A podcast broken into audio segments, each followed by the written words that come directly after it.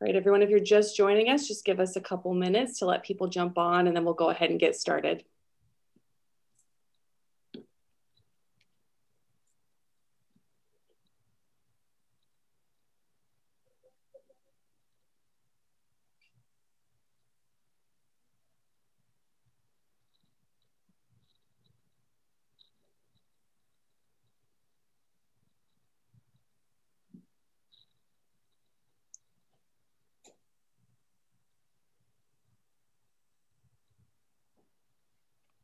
All right, we have a lot of people on already, so I'm going to go ahead and start the mm-hmm. introductions.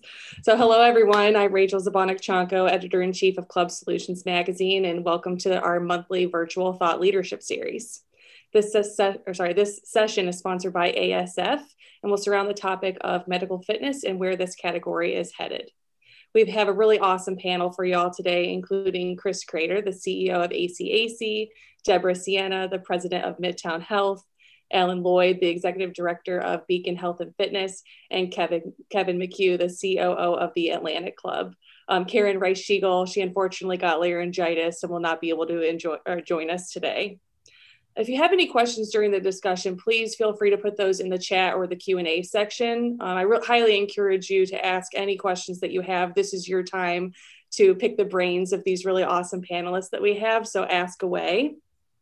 And to start, uh, could each of you panelists just tell us a little bit about yourselves, your organizations, and what medical fitness programmings each of you offer? Deborah, we'll start with you. Sure. Hi, good afternoon, everyone. Um, thank you for joining us. Um, as um, Rachel just said, my name is Deborah Sienna, and I'm the president of Midtown Health. We manage fitness and wellness centers for either corporate headquarters or health systems. We have seven health system fitness centers, wellness centers that we manage for very large um, healthcare organizations um, throughout the Midwest um, area. And um, we do all kinds of medical integration programming, um, physician prescribed evidence based medical integration initiatives um, with regards to um, lifestyle programs, physician lecture series. We have medical advisory boards. We um, collect patient outcome and do aggregate reporting. And so we're very involved, engaged in the medical fitness um, genre from a management company's perspective. Awesome. Thank you, Deborah. How about you, Alan? Yeah, thanks, Rachel. Good afternoon. My name is Alan Lloyd. I'm the executive director of Beacon Health and Fitness, and we're a part of Beacon Health System, which is in north central Indiana in the South Bend area. And uh, we've been in the medical fitness space uh, since the really the early 80s, but uh, more so uh, taking a more concerted effort towards it in the uh, early 2000s. Um, and I would say two of our flagship programs uh, related to medical fitness would include what we call our Beacon Best Medicine program. And that is a series of classes that are included in membership for people that are designed for individuals that have received a life changing or life altering diagnosis. So things like arthritis, heart disease, Parkinson's, uh, peripheral artery disease, cancer, and even doing some prehab work, uh, getting people prepared for uh, surgery. So um, that's one of our big programs. And then another one we call Wellness Surround Care. And that's a uh, monthly or bi monthly meeting that we have with a team of clinicians uh, combined with our fitness team, uh, massage therapists, personal trainers, physical therapists, uh, sports medicine docs. All these folks come together to then talk about cases uh, related to members that we have uh, who are facing specific challenges. So, a lot of other smaller details related to medical fitness, but like I said, those are really two of our flagship programs yeah, the wellness surround care, I've looked into it. That's very cool. What about you, Kevin? Yeah, so uh, my name is Kevin McHugh. I'm the uh, Chief Operating Officer at the Atlantic Club. Uh, we've been involved in medical fitness since around 2011. Uh, we operate two large commercial uh, clubs, uh, and also we have two medical fitness. Both of these clubs are medical fitness certified facilities. So we kind of dabble in the commercial and, and in the medical fitness area. Uh, also, at the same time, being very involved with IHRSA. Um, we also we we, de- we deal with uh, the PrEP program, which is the physician referred exercise program, MFA programs, Parkinson's, exercise with cancer, living with diabetes, Uh, we have a strong R&D program with nutritional counseling. Uh, we have a medical advisory board. Um, and we've taken an approach of being a commercial club that also is a medical fitness uh, club at the same time. So we integrate both the medical and the commercial. Awesome. Thanks, Kevin. All right. Last but not, not least, Chris. Hi, thanks for having me. Uh, I'm uh, the CEO of ACAC Fitness and Wellness Centers. We have 13 uh, locations here in the Mid Atlantic. Uh, also on the IHRSA board of directors uh, and very involved there, uh, just like Kevin. And I think the the thing that ACAC was most known for was really the prep program as well. You know, that was pre-COVID about 7,000 medical referrals every year coming into our clubs um, based upon the prescription of their medical provider. Uh, we're also um, a certified DPP provider, so both in terms of being fully recognized by the CDC as well as uh, being Medicare eligible. So we can we we actually are able to bill Medicare for uh, that DPP service as well inside of our clubs. Um, and really, uh, for us, medical fitness goes all the way uh, through our operations. We have registered nurses at our larger locations. Uh, we run programming at each of our locations for uh, medical fitness uh, participants, and really excited to be here and, and, and, actually learn a little bit too from these great great thought leaders. Uh, I have my notepad ready to go, so I'm really excited for the discussion. Awesome, thank you, thanks everyone. Well, let's kick off the conversation by just defining medical fitness. Um, what does that look like at your organization? Obviously, you guys, you know, talked about some of your specific programs, but what is the actual definition of medical fitness for those who might not be fully aware of it? Um, Alan, let's start with you. Sure. I, I think, you know, at, at one level, um, the way we look at this is we're trying to blur the line a bit between the definitions of member and patient. And so we want people to know that they come to our facility to get better, whatever that means for them. And, and uh, at times they may uh, be operating more on the member side and then at other times more on the patient side. Um, and the way that we do that then is by pairing fitness, uh, fitness services with clinical services. And for us, more specifically, as part of our health system, uh, what that entails is not only the fitness side, but then physical therapy and sports medicine. So those are really part of our uh, our key the key parts of our formula. Awesome. What about you, Deborah? How do you define medical fitness? Yeah, I, I, think it's a blend of fitness, health, and medicine to improve the well being of the participant. Um, that really is a combination of exercise and nutrition, eating better, and education um, that um, helps to blur that line, just as Alan said, between the patient and the member, and um, really be part of the whole care continuum of the health system. Chris um, or Kevin, is there anything that you'd add to those definitions? Uh, well, I, I, think my my two cents would be that um, you know we see ourselves as preventative care. So everyone who comes into our clubs, in some ways, is is a medical fitness uh, uh, participant because really we're, we're looking at uh, is 40% obesity in this country. And I think that's something that we've got to correct. And we have a business and an industry that is primed to play an increasing role in that uh, in that solution. So I feel like that's that's a big part of it. The second part of the, the medical fitness is that most of us are going to have some sort of life altering medical situation in our lives, whether it be a big surgery, whether it be a heart attack, cancer, you name it. And so for us as a health club, it's being there for those uh, individuals when they need help, either through our physical therapy programs or through directed uh, programs for their specific disease state. Yeah, I, I would just add, I, I, I agree 100% that uh, medical fitness is, uh, the term preventive care is probably even a better term than medical fitness. And medical fitness is a, that one category that seems to be so broad that everybody could say they're part of it. Uh, but I think the preventive care really does make a difference. And, and I also think that when you take a look at medical fitness, you know, what does it mean in your club? Um, I think it really uh, means what kind of safety protocols, what kind of emergency responses, how do you manage your business, how do you integrate your customers, how do you get the assessments, and really, you need to be program focused, outcome based, and individual. Individuals are the key, and sometimes we get away from that in the commercial side. We're thinking about stats, and I think medical fitness brings us back into the individual, and the individual will stay as a member if we have the right programs, if we get the right outcomes. So I think that's something, that's the way I, we look at it here at the Atlantic Club. Yeah. Well, I, I think all of us are well aware of. Um, can you guys still hear me? Yeah. Okay, yep. it froze for a second. Yeah, so I think we're all aware that um, government policymakers, um, you know, had a different perception of the industry than we do.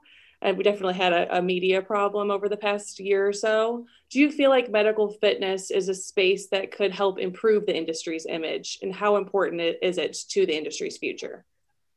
Chris, what do you what are your thoughts? Yeah, I mean, I think it's critical. You know, one of the one of my primary functions within IHRSA uh, leadership is actually chairing the public affairs committee, which is really about how do we prove the the overall um, value of our industry to the overall to the to the to the health discussion. I think you know there's something called the Physical Activity Alliance, which many of you uh, may be aware who are on this webinar that is really bringing together the best minds around prevention and trying to find a way to promote physical activity.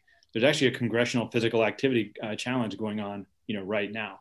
So so much of our uh, focus always when we think about public advocacy is on lobbying and getting a bill passed, and we know how difficult that is uh, in terms of getting a bill through Congress these days. So I think that that's actually um, second to really improving our profile uh, publicly in terms of PR efforts, in terms of uh, actually creating what I call more legislative, not legislative, but administrative policy uh, changes that can help our industry. So I really think that this is this is critical. Um, I think we need to be commissioning more research, more studies, proving the value of exercise.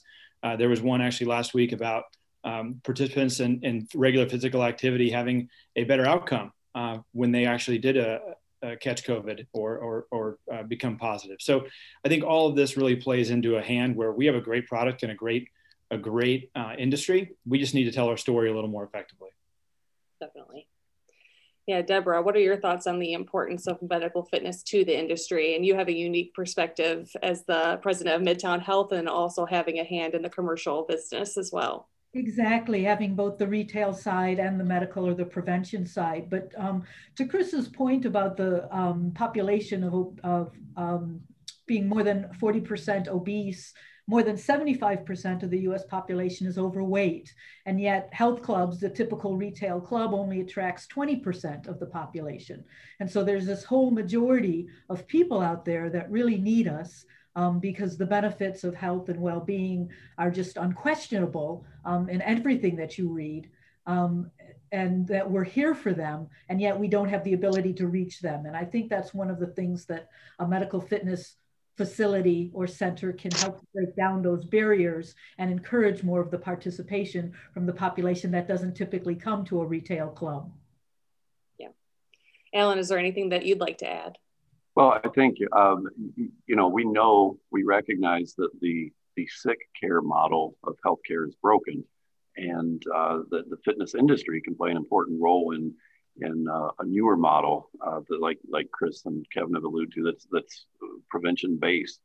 Uh, the good news I think is that that not only do we have a, a tremendous product as Chris said, uh, but we also can control can control our own messaging, and so uh, you know, I, am eager for us as an industry to start looking or to, to start seeing, um, uh, you know, the, where are the promotions or the ads that we put out saying, hey, let's let's boost your immunity, let's raise your immunity, um, let's prepare you for things and for life uh, through exercise in a way that uh, again is preventative. So, so I think um, we need to shift our messaging a bit, and uh, the, and and we can do that. That's within our control. Yeah. Kevin? I, I would just I would just add um, our industry had a reputation as we, we talked about that wasn't very positive. And so when COVID hit, um, we pretty much got what we deserved. And I'm not being crass with that. I, I don't think that we deserve to get anything different than we have because we we were very splintered. We were very um, we really didn't tell people what we did. All we talked about was memberships. And there's a saying that I, I really enjoy is no one got healthier joining a health club. Okay, they get they got healthier because they were involved with programs. We we kept people started always seeing our programs as being membership, membership, membership, and it looked like we were just they were just stats. I think the the thing that medical fitness can do, even just thinking about it, is we we care about the person. We need to get more words out about how are we changing the population health of the United States? They need us. Um, and going back to Deb's point earlier, I was uh, looking at the three top reasons why people um, died of COVID. One was if they had an organ transplant. The second one is uh, if they were over the age of 65. But the third one, equally important, according to the, the study from Kaiser, was that inactivity. Well, that's what we, we number three is something that we can, we can control. And we've got to tell the world and the country that we can control it. And if we don't do that, then we're going to get next time something pops up and we don't approach it from a medical fitness standpoint, that we're here to help you, not just to have you pay membership dues. I really think that medical fitness can help help us get a little bit closer into that realm. Yeah, definitely. Well, um, before we get into how to operate medical fitness programs successfully, let's talk about if a gym should even enter that space in the first place. How do they decide if this is something that they should be looking into? Um, eh, Deborah, any thoughts? Yeah, um, I think that it's a it's a real commitment. It's not it's not um, dabbling in medical fitness. I think you really need to make a commitment to it. Um, and I think that a lot of the gyms sometimes have approached medical fitness as a membership drive in a lab coat um, kind of that um, whole concept that we're just selling memberships or trying to keep those stats and not really looking at the total whole wellness or health and well-being of the person. So I think that um, a, a, a, gym owner, a club owner really needs to decide if they want to make the commitment to what needs to happen in order to have a quality program. Yeah, definitely. Kevin, what are your thoughts on that? Yeah, I mean, I agree. One of the things is got to be top down. Uh, it doesn't happen unless ownership and leadership and senior managers and managers and low level, lower level staff all buy into it. Um, because we're really good in our industry, and I've been in it for 28 years, as having flavors of the week or flavors of the month, and your staff says, "Oh, okay, we'll, we'll listen to Kevin for this for the next you know month, but th- this this will pass. We'll pass. We just have to tolerate it." But if you really go into medical fitness, you really have to have the commitment. You get a brand new vocabulary. It's it's it's about programs and it's about outcomes and there's words that commercial fitness clubs never heard of before. And they're great words, they're great vocabularies, but it's a lot of learning and it takes a lot of time and you just can't buy it off the shelf. Medical fitness is integrated. It's not something you can buy. And so and you really have to make an investment. Alan, what would you add? Yeah, you, you know, I think um, uh,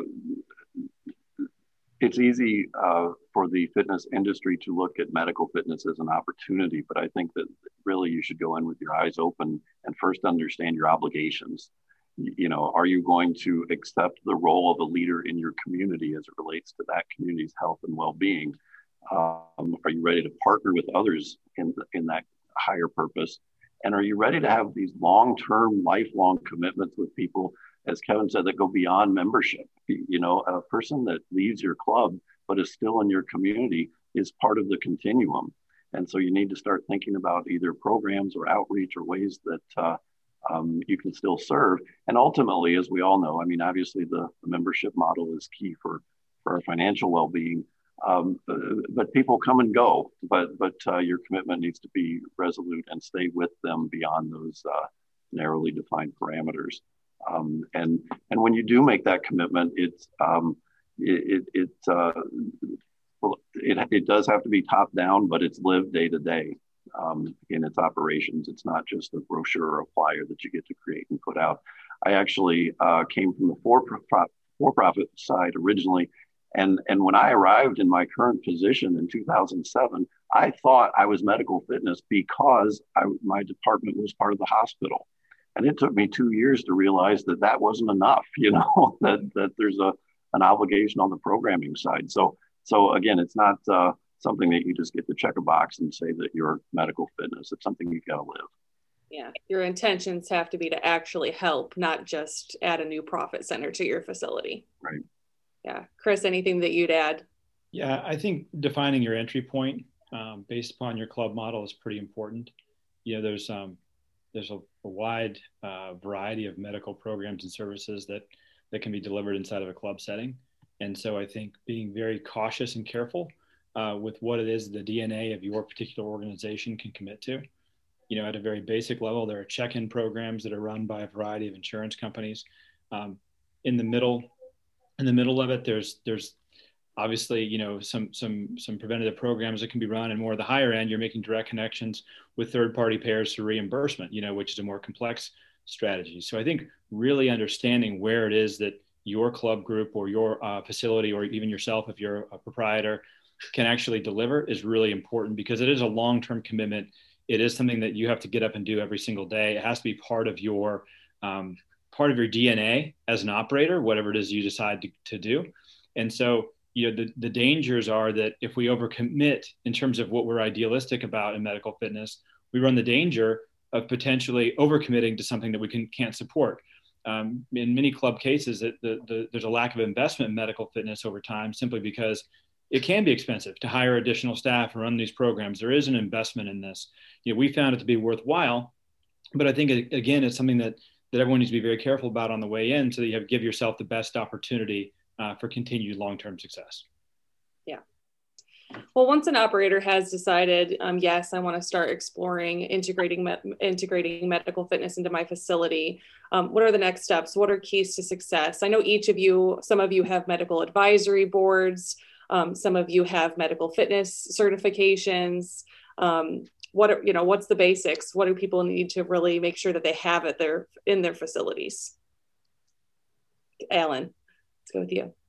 Sure. Um, you, you, know, I do think it's important to acknowledge that you can grow into this. You don't have to uh, uh, uh put everything in place on day one. Um, but but some of the key things, I mean, you, you've got to have the uh, the buy-in obviously from the top you've also got to have a really strong relationship with the physician that's inclusive in his or her nature and is willing to bring people in to the discussion um, uh, and and and really this is a lot to do with relationships you've got to have relationships with your providers and and uh, get them on board and, and realizing like any relationship that it's, it has to be nurtured you know you can't have a meeting announce that you're doing this, send everybody off on their separate paths, and assume that it's going to work out. And, and that's really the benefit that we've seen in, in what I was referring to earlier when we called our talked about our wellness surround care program. Um, the, the other thing I would mention is there's a lot of uncertainty around this. Philosophically, everybody will agree. So as you start talking about it, everyone will say, yes, that makes sense. But they're unsure of their place when you first roll this out and, and how it fits in with everyone else. And so I would tell you that, that it really takes a year or two of commitment to ingrain this and make people feel comfortable and help them understand their role. Um, so don't look for just immediate wins right off the bat. And uh, as Deborah said, you wrap things in a white coat and then magical things happen. You know, it, it's, it's more complex than that. And, and um, I think that those are important first understandings. Yeah. Deborah, what are your keys to success when integrating medical fitness into a facility? Well, I think um, it's forming that partnership with the medical community um, that Alan spoke of um, and that relationship. And um, that whole idea of give to get where um, you know you can start by serving as the front door to the health system's care continuum where can you um, refer them to physicians or service lines or clinicians to help them increase their own downstream revenue. And then you have to have common goals um, showing that you're serious about it with your staffing and your programs and your best practices. Because if you are out there building a relationship with a health system or a clinician or a physician and you're looking for referrals you have to have the appropriate program to put them in with the appropriate staff and criteria that really will help with disease management or with a chronic condition, as opposed to just trying to integrate them into membership as you would in a retail club. And I think that's really the difference is the quality of the program. Yeah, you have to be able to show specific outcomes for these patients who are being referred to your facility, correct? Correct. Yeah. Yeah. Do you guys have any thoughts on um, how you can go about doing that? Um, just in regards to like program creation, what specific outcomes should be tracked. Uh, Chris, you obviously, you know, yeah. kind of. I, uh, I think uh, I think it's really as simple as you can make it. The better. Um, physicians are overloaded. I mean, let's be clear. Most doctors we talk to are so busy, and and and, and they don't have time um, within their 10 minutes with the patient in that room to learn everything it is to know about your program because they're talking about a million other things. So number one, it's got to be simple and easy for, for, for a physician to refer to your program if you're going a physician referred route. Um, you know, I think you know the other the other parts of it are make the outcome simple and easy to track, so that anybody on your team can collect this information. Don't create a ton of complexity around that because the more complex it is, the more likely it is to break, the more likely you are to have errors. Um, certainly, in our world, we developed a software platform, you know, to actually begin tracking your outcomes. So, you know, we have a couple million pieces of data now um, from that. So, I think for us, it became something that we invested in um, you don't necessarily have to do that. Uh, you know, I think that's certainly a long road, but it's proven helpful to us in terms of being able to, to, to prove what we're doing works. And, you know, to jump on something that, that maybe was the previous question, which was how do you get started? Yeah, I know this is really, again, keeping it simple, but in your membership list, there's a bunch of people who have a prefix of doctor. Go find them. You know, you can do a quick member dump, look who's a doctor. They're already a member of your club. They already like you. They're already a fan. They're already paying you. Maybe talk to them about what it is you could do to help them you know, most physicians do not know how to prescribe exercise. So in addition to being time constrained, I think there's a very famous Oregon State study out there that 80 odd percent of medical schools didn't require um, any kind of exercise education to graduate. Now maybe that's changed since the study was issued. It's pretty famous, and I think that goes to the point. Like we have to do the lifting. We have to develop that program and say, here's what we have to offer. Here's why it would be good for your patients. Because quite frankly, they're looking for us to be the experts in how to deliver that exercise program the physicians know of the, the chronic health condition or the potential issue that patient is having, they're relying on us to build something that's engaging and able to meet their needs from a physical activity perspective in a safe environment.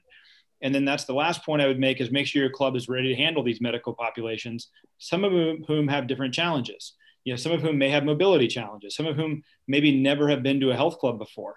So when they're coming in and, and into a club, they've got to see people that look like them. They've got to be, see a facility that that is not intimidating or overly scary.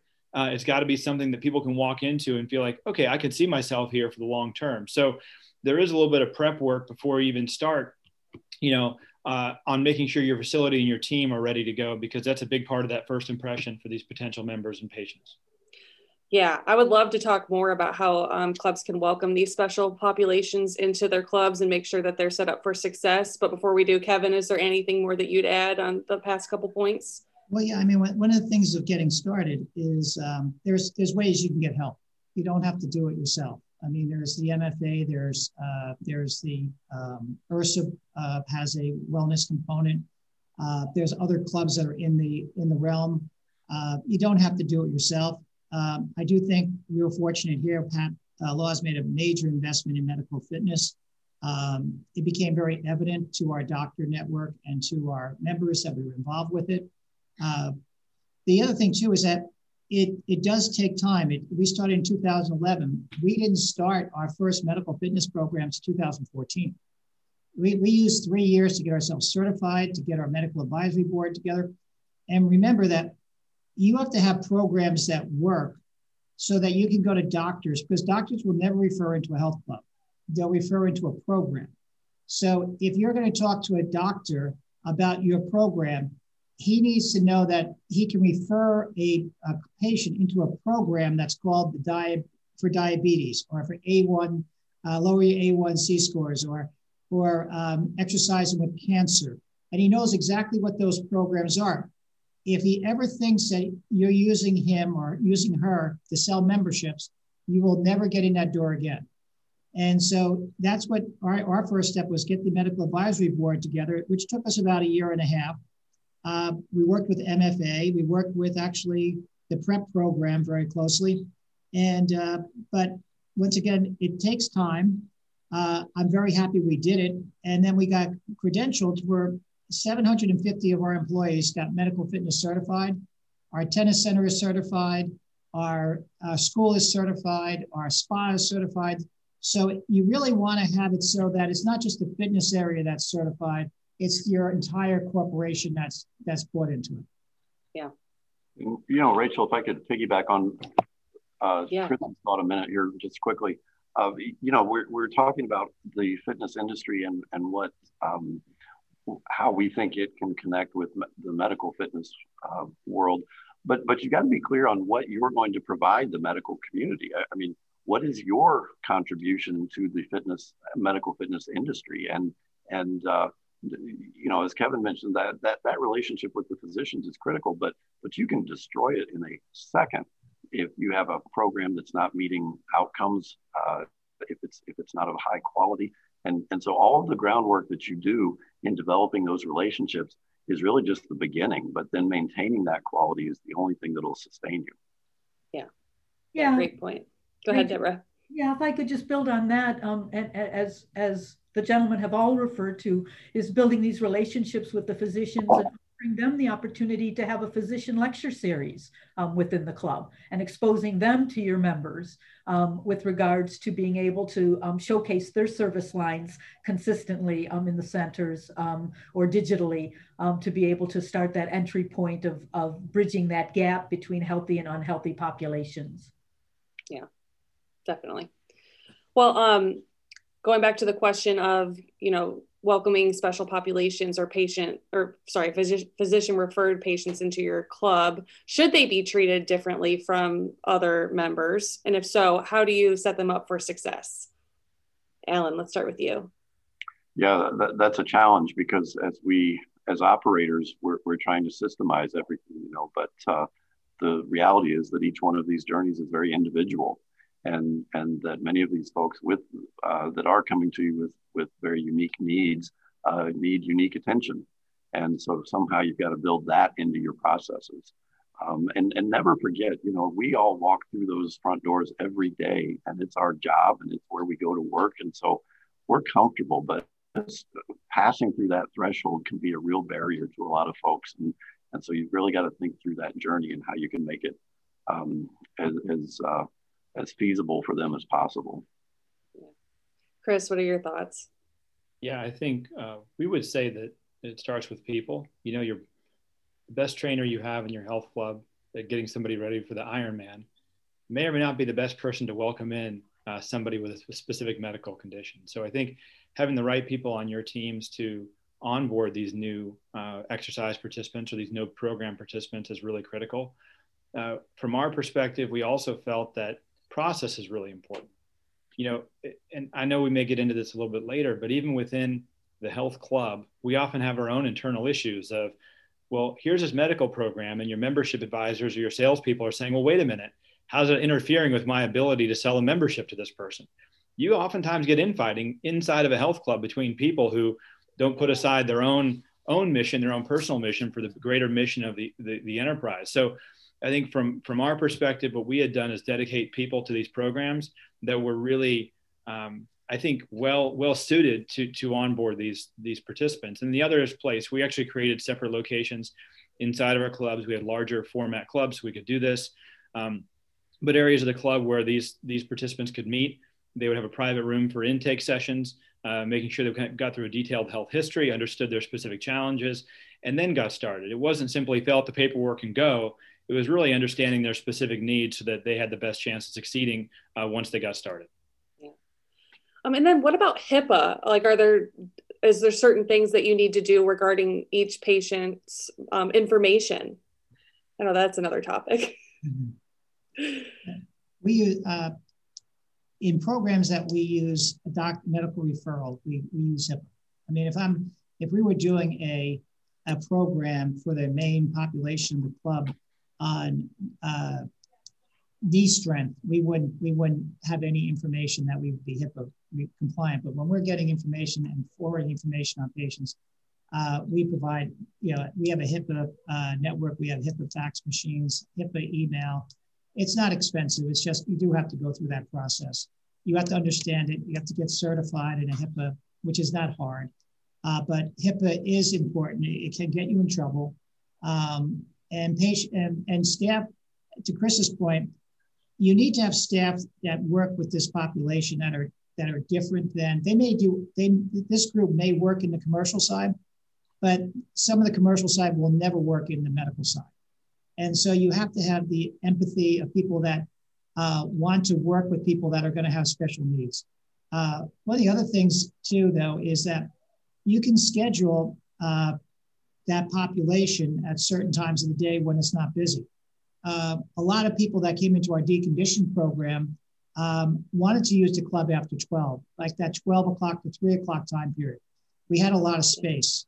We gave them their own, they felt comfortable. Um, and they, that's, you know, people with Parkinson's and people with uh, cancer, they didn't want to be around the whole population. They wanted that space, but they also didn't want to get up early in the morning either. They needed time to get themselves their, their day going. So um, you learn a lot about people when you when you start understanding what people are going through, and that's what medical fitness kind of asks questions to the corporation that we wouldn't have been asking ourselves if we were just a commercial club. Yeah, yeah Deborah, any anything that you'd add regarding how to welcome special populations in your facility? Just to build on what Chris and Kevin said about dedicated staff um, and how important it is that they um, understand the population that they're dealing with and um, helping um, to um, improve their health and well-being as opposed to the typical retail commercial staff that has a whole different perspective on membership and, and their own set of goals um, as, as already has been said. Um, and having the pro having um, dedicated space is very important and then also knowing when you can bridge that gap and, and take a special population participant into the open area of the fitness center or the wellness center so that they start to feel part of that community as well. Yeah, yeah Alan, I know that you serve a lot of specific populations at your facility at Beacon, correct? Yeah, that's right. And, and uh, you know, uh, many of them are coming to us through the health system, but then also in a more uh, uh, retail environment, they're learning about our programs organically. And so that's been a driver for us too. Yeah. Well, um, you know, we talked a little, bit about the importance of forming partnerships with the medical community as a great first step in just getting involved in this space. Um, you know, Chris, you shared a, a, good way to get started is just seeing if there's doctors that are members of your facility, welcoming them in to give sessions. Um, how else can clubs partner with the medical community? Any other ideas? Yeah, so um, many health clubs uh, around the country have actually uh, leased space if they have it available um, with physical therapy groups.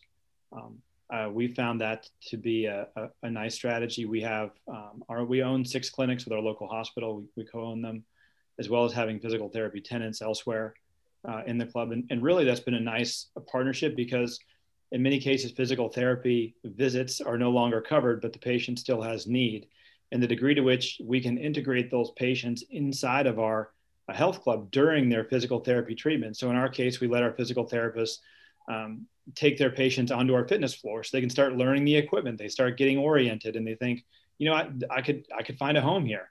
And so what we've been able to do quite effectively is transition patients out of um, physical therapy and into our medical fitness programs.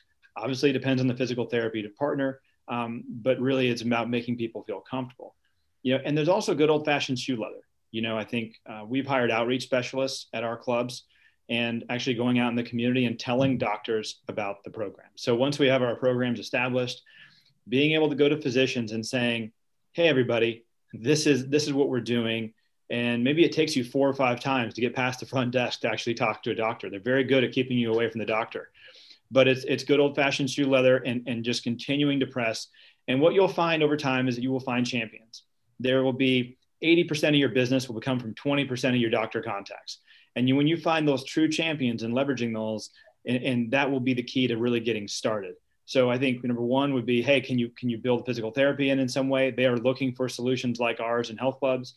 And then number two, don't be afraid to beat the street and look for those champions. Yeah, great advice. Deborah, anything you'd add on that? Um, just the whole idea of this medical advisory committee or medical advisory board and um, being able to tap into physicians that are um, already members um, or that are in your community, reaching out to them, trying to bring them together. Um, now it's virtually, um, telling them that you'd like to be of better service to their community for wellness and health and well-being, and what could you as a club provide to them um, to be able to do that and get their input and their feedback um, to help you establish what those programs should look like. Yeah, Alan, what about you? You know, one thing that, that I would also point out is your physical space and your physical layout can make a big difference as well. And uh, one of the strategies that we've uh, employed is that our physical uh, that our physical therapy facilities, but right up against our fitness floor, and in fact, there is not a wall separating the two.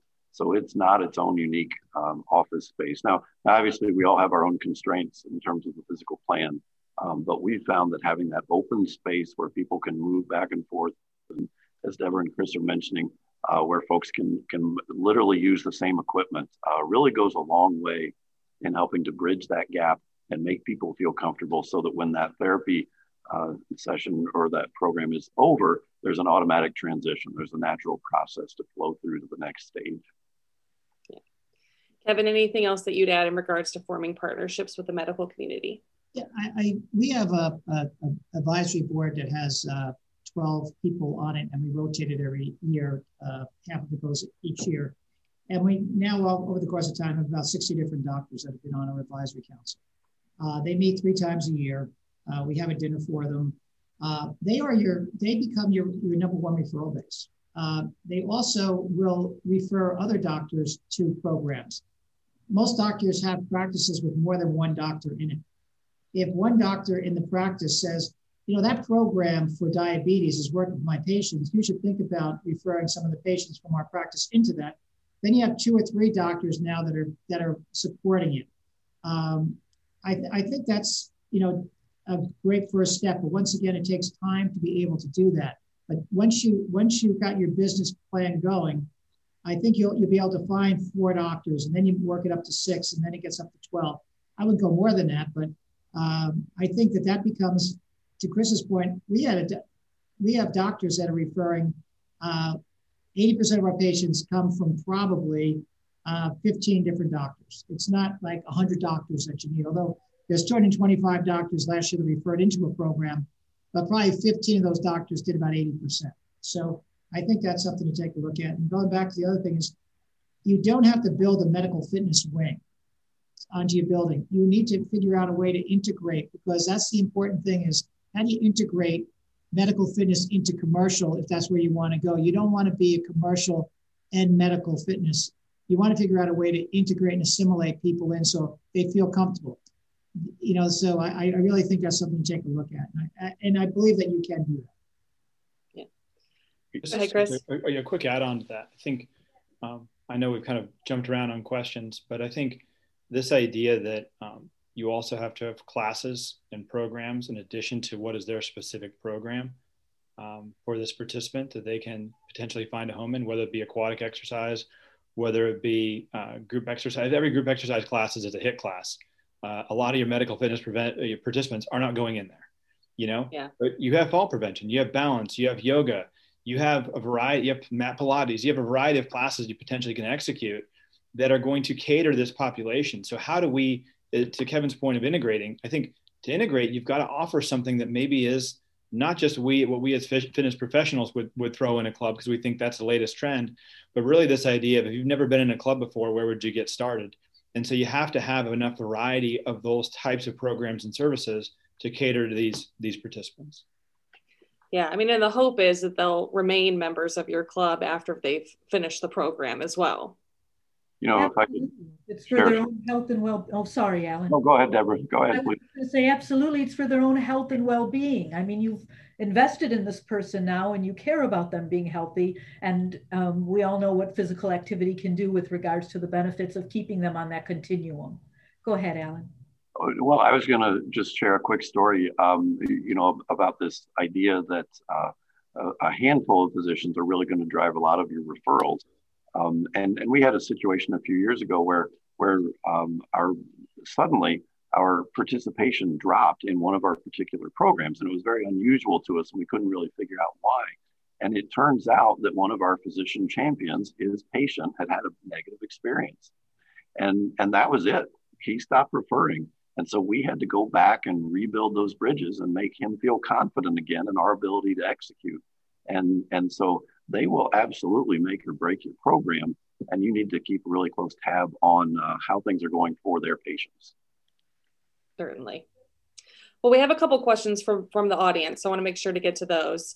Um, Sean is wondering what's the best program to get medical fitness certified? I'm assuming that means as a facility and anyone feel to jump feel free to jump in I, I would say that I would take a look at there's a lot of content. Uh, it would be a diabetes program uh, or a pre-diabetic program. We know that most people that have diabetes tend to be overweight. Uh, they tend not to exercise. And in our in our program, the prep program we first started, most of our patients came from doctors referring us into a diet our program for diabetics or pre-diabetics because they wanted to lose their weight, they wanted to get them exercising, and you can get tremendous results. And the most important thing when you get started in medical fitness is for you to be able to have outcomes and results that you can show the doctors that are qualified. So I would really go for the low-hanging fruit, and I think the amount of people that have diabetes or pre-diabetic or overweight uh, can give you a really good start, and you'll also have your your um, staff feeling really good about what they're doing. Yeah. Would anyone else like to add anything on that question? Yeah, ahead, Chris. Think, you know, medical, the MFA, obviously, Medical Fitness Association does certify facilities as well. We've been through that process, like like Kevin has, and I think whether you decide to do it or not, they actually give you a pretty nice, um, you know, booklet to indicate um, what it is you have to do to become medically uh, a MFA certified facility. And so I think just learning some of those things that maybe you hadn't thought of before as an operator is really important. Again, whether you want to go for the full certification or not, because it's a lot of work, as I think anybody who's been through it can attest. But out of that work, you become better. I think out of that work, you become a better operator and more and more readily uh, able to, to meet the needs of these medical populations. Yeah, for the medical fitness certification is extremely intensive, correct? Aren't, aren't you graded on, is it 300 points? I'm probably way out of the ballpark on that. So 209. Oh, okay. I will say though that uh, going to Chris's point, he brought up a good point on that. When we got medical fitness certified, we went out then to the doctors and we asked, we, we said, would you like to be on our advisory council? Why would I want to be on your advisory? Well, we're a medical fitness certified facility. We're the only one in the state of New Jersey. And it really gave you a step up. And so I, I you know, once again, I'm, I'm on the board of, of the MFA. So I had to disclose that. But to Chris's point, uh, that is really a great informational tool. And we both, Chris and I have both gone through it. And it's when you're finished with it, you are a better company uh, for going through that process. So you know a lot more. So I'll just throw that in, but it was, uh, yeah. Alan, were you going to add something? Well, I think just as it relates to programs specifically, just keep in mind a lot of great programs already exist. You don't have to create all this from your from from the ground up. So whether it's um, uh, diabetes programs or Parkinson's programs, a lot of those are out there, and you can um, plug into those uh, pretty quickly and uh, just make sure you find a quality one. But they exist. Yeah. And then what about certifications for your medical fitness staff? Sean's also wondering if there's certain things that you should look for. Yeah, so we, we well we hire registered nurses in many cases, so you know that obviously creates a certain level of, uh, of understanding of healthcare issues. Um, as far as certifications, I think I would check with with ACE, um, ACSM, and others. Uh, in many cases, you can actually get advanced medical fitness certifications. I know ACE offers that specifically. Um, not to shout out one individually, but that's what I know they do. Um, and so a number of our folks have been through that. You can also get health coaching certifications because a lot of what happens in the conversations with these patients about changing their lifestyle, not just teaching them how to use a machine. And so some of the health coaching certifications uh, have also been very, very helpful uh, for our team. Yeah, and hiring exercise physiologists and registered dietitians and making sure that they have those credentials under their belts um, at, um, as opposed to um, not is very important with regards to medical fitness, I think. And also, I just, I'll add though that when you have a program that, for example, Parkinson's, make sure that you have your people qualified and certified in Parkinson's. If you have a cancer program, your, your instructor should be cancer exercise specialist. Uh, these are the things that take you one step higher is having the RD versus a nutritionist possibly, but but the, the thing is that um, I do believe that when a person comes, a doctor refers into the program, he's going to say, our cancer, who's doing that program? And you say, we have a cancer exercise specialist that's overseeing that program. It makes a world of difference. Yeah. Well, the, yeah, the questions from the audience are coming in hot now, so I apologize because we're going to jump around a little bit. So Diane is wondering, um, you know, has been mentioned several times about investing in medical fitness. What have been the biggest areas you've invested in at your facilities? Is it mostly staff? Alan, let's start with you. Yeah, I, I, I as I reflect on that, I would say probably so. Um, the uh, you know, there's that statistic that's floated around IHRSA for many years that that uh, we, we keep attracting 20% of the population, you know, and, and part of the belief is that the other 80% are um, skeptical that, that uh, a health club can be part of their health care. And so we need to change that. And one of the biggest ways we can change that is the qualifications of our staff and, and holding firm to those because it's easy to, uh, you know, when it's not mandated and it's not required, it's easy to to let those job descriptions evolve and devolve in some cases. And you really can't do that if you're committing to medical fitness. You've really got to get the highest qualified qualified people you can uh, serving those front lines. Would anyone else like to add anything on that question? Yeah, I think that's right. I think I think uh, it's an ongoing investment uh, in the staff and the people. It's not just a one-year investment. Um, and the other would be there may be some levels of investment in your facility depending on how you're currently oriented. And I think um, I would tell any operator who's going to um, bring medical for, for, uh, fitness participants into their clubs to find some really easy to use equipment. We've all been on that piece of equipment. I won't call anybody out by name where you're like, how the hell do I even use this thing? And I'm in the business and I'm setting all the pins and I think I'm doing it right, but I'm not sure. So you can't have that uh, yeah. for your medical fitness participants. I think easy to use is really uh, the name of the game. So you may need to upgrade some of your equipment or change some of it out uh, to meet to meet the needs of these participants.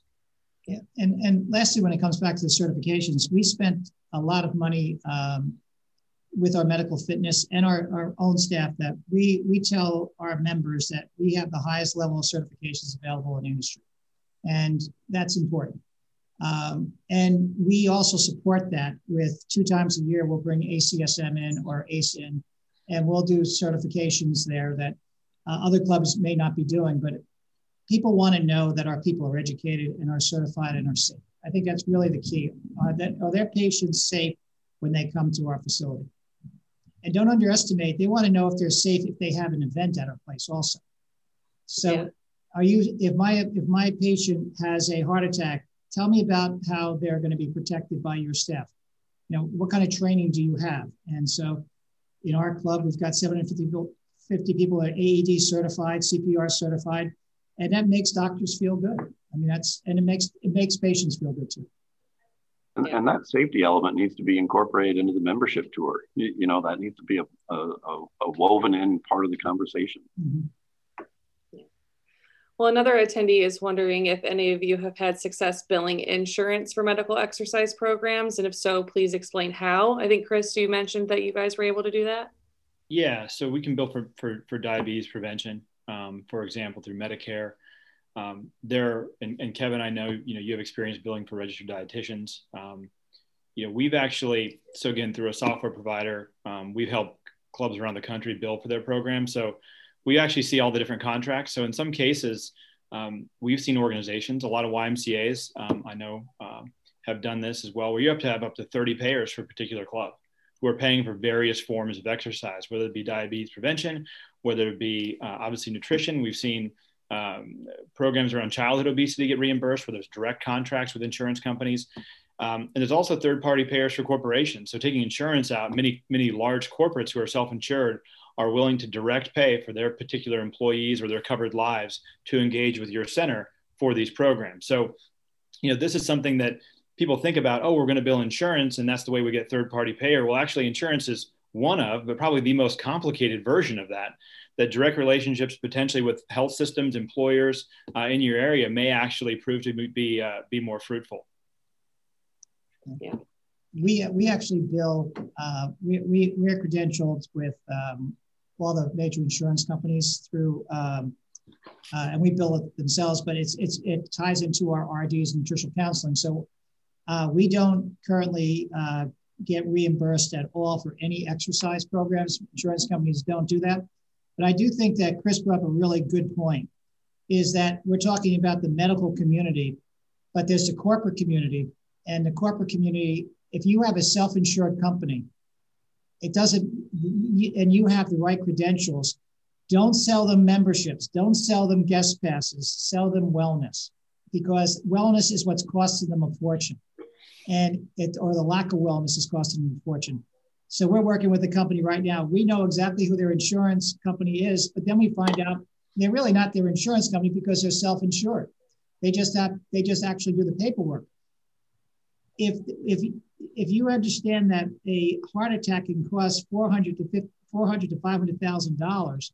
If a person has a major event heart attack, how many times? How what is your program going to cost that company to prevent one heart attack? It, to pay the, the ROI with a corporate that's that's a self-insured corporation, uh, it, you you're always going to win that conversation, and you don't even have to win it. The HR department knows exactly what they're spending on those things, and and but you have to be professional. You have to have a person going into them talking, and sometimes you need to use uh, third-party people to help you get in because the if you think getting into a doctor is hard, try to get into an HR director uh, or a uh, a COO of a company. It's it's it's next to impossible. It's it's harder to get into the it's easier to get into the governor than it is to get into a HR director at some companies. You know, so yeah. Well, we are about out of time, so I want to give each of you the opportunity to share one final piece of advice. Deborah, let's start with you. What what would you like operators to know regarding medical fitness, or just something that you've learned? Yeah, I'd like them to know how hungry I think that health systems and physicians are for a collaboration um, amongst themselves and with an appropriate fitness and wellness center. Um, health systems operate in silos often because they're so entrenched in the day to day critical care that they give that they haven't even had that integration amongst themselves within service lines. And so, if you as a health club operator can help to bring them together um, and get them collaborating in conjunction with your fitness and wellness center. Um, they're the, they're very incredibly receptive if you can find the time, if they can find the time to be able to come together. And so don't feel intimidated and think that you don't have anything to offer. You have this ph- phenomenal space, you have resources, you have people, and exercise is truly medicine. Um, and they want to come together and they want that collaboration. Yeah, it never hurts to ask. The worst thing that can happen is they say no. Right. Yeah. What about you, Alan? What's your final piece of advice? Yeah, you know, I think that for me, this represent this conversation in many ways represents the maturing of the fitness industry, and uh, that that's appropriate. It's it's it's good that we're having these dialogues. Um, I don't really believe that it's optional, um, but what is what is up for for question from individual operators and and organizations as to what degree you want to be involved in medical fitness. But but I think as time goes on, you're going to find that you have to have a place in this continuum somewhere. Um, and and lastly, to circle back around, I really think our focus as an industry needs to be uh, much more heavily on the prevention side, and that that uh, represents a big key for all of us. Yeah, great advice, Kevin. What about you? Uh, I, I mirror what everybody else said. I think that you know medical fitness has a role for everybody. I, I think though that there are commercial clubs that can that can decide not to go the medical fitness route and still be very successful. Um, and may not want to spend the time, don't have the buy-in, don't have the ownership want, wanting to do it. So I wouldn't I, I would only go if you have the right commitment. And that um, medical fitness is an opportunity to show that you, you have high quality and you're safe and uh, and you're making a difference in the community. Chris, what about you? Um, well, first I'll just say that I know there's a lot of questions we didn't get to. So yeah, um, you know, I don't know. You can email me, Chris at acac.com. So you can put that to everybody who participated. That's fine. I'm happy to email, take the emails. Um, I'll get to them. I promise. Uh, I think the, the, the, the real answer here is I think just get started. I think get started where you're comfortable and grow into it. I think that was the piece of advice that Kevin gave. And maybe it doesn't take you, your club three years to get started because you can learn from all the mistakes that all of us have made and simply just say, Hey, don't do this because that'll, that'll cost you some time. Um, but I really believe that just getting started is the hardest part and finding that way to, to build that program that, that works for you, because this is something that we're all going to deal with. No one I know has ever been to a health club and seen 100% fit people. You know, every time I go into a club, I see people who maybe need a little bit more support or wandering the fitness floor looking lost. You know, how do you make a home for those people in your club? Because to a point that Rachel made earlier, we have we have the data on how long these members stay. Uh, our members who start in medical fitness programs stay longer than traditional members. 20 pre-COVID, 20% of our membership came to us overall. 20% of our sales were driven because they started with us from a medical fitness program. We actually see that over time increasing. So I think that this is something that could be a really, really important part of your business as you grow into it and develop those uh, kind of habits and processes and procedures that work for your organization. So I'd encourage everyone to get started in a place that, that feels comfortable to them. I think that brings brings up a great point too about um, you know having special populations in your facility in regards to marketing. Is it important for gyms to showcase a variety of different types of people in their marketing, especially if they're trying to get into the medical fitness space? Absolutely. Deborah? Absolutely. The, the diversity that needs to be in your um, marketing, in your brochures, in your publications, um, in, in your communications, on your Facebook page, on your website, um, has to reflect who it is that you want to welcome into the club. And it's not always these perfect hard bodies that we see in a stereotypical gym advertisement. Awesome. Well, um, thank you all again. I apologize to the audience. I know that we did not get to everyone's questions. I think we might have to have another one of these panels because there were so many. So we'll look into doing another medical fitness panel um, so that everyone has the opportunity uh, opportunity to ask whatever they'd like. But again, thank you guys so much. I really appreciate each of you sharing your expertise in this space. It's very much appreciated. Thank you, Rachel. Yep. All right. And thanks, audience. Everyone have a good rest of your day. Bye-bye. Thank Bye. you, guys.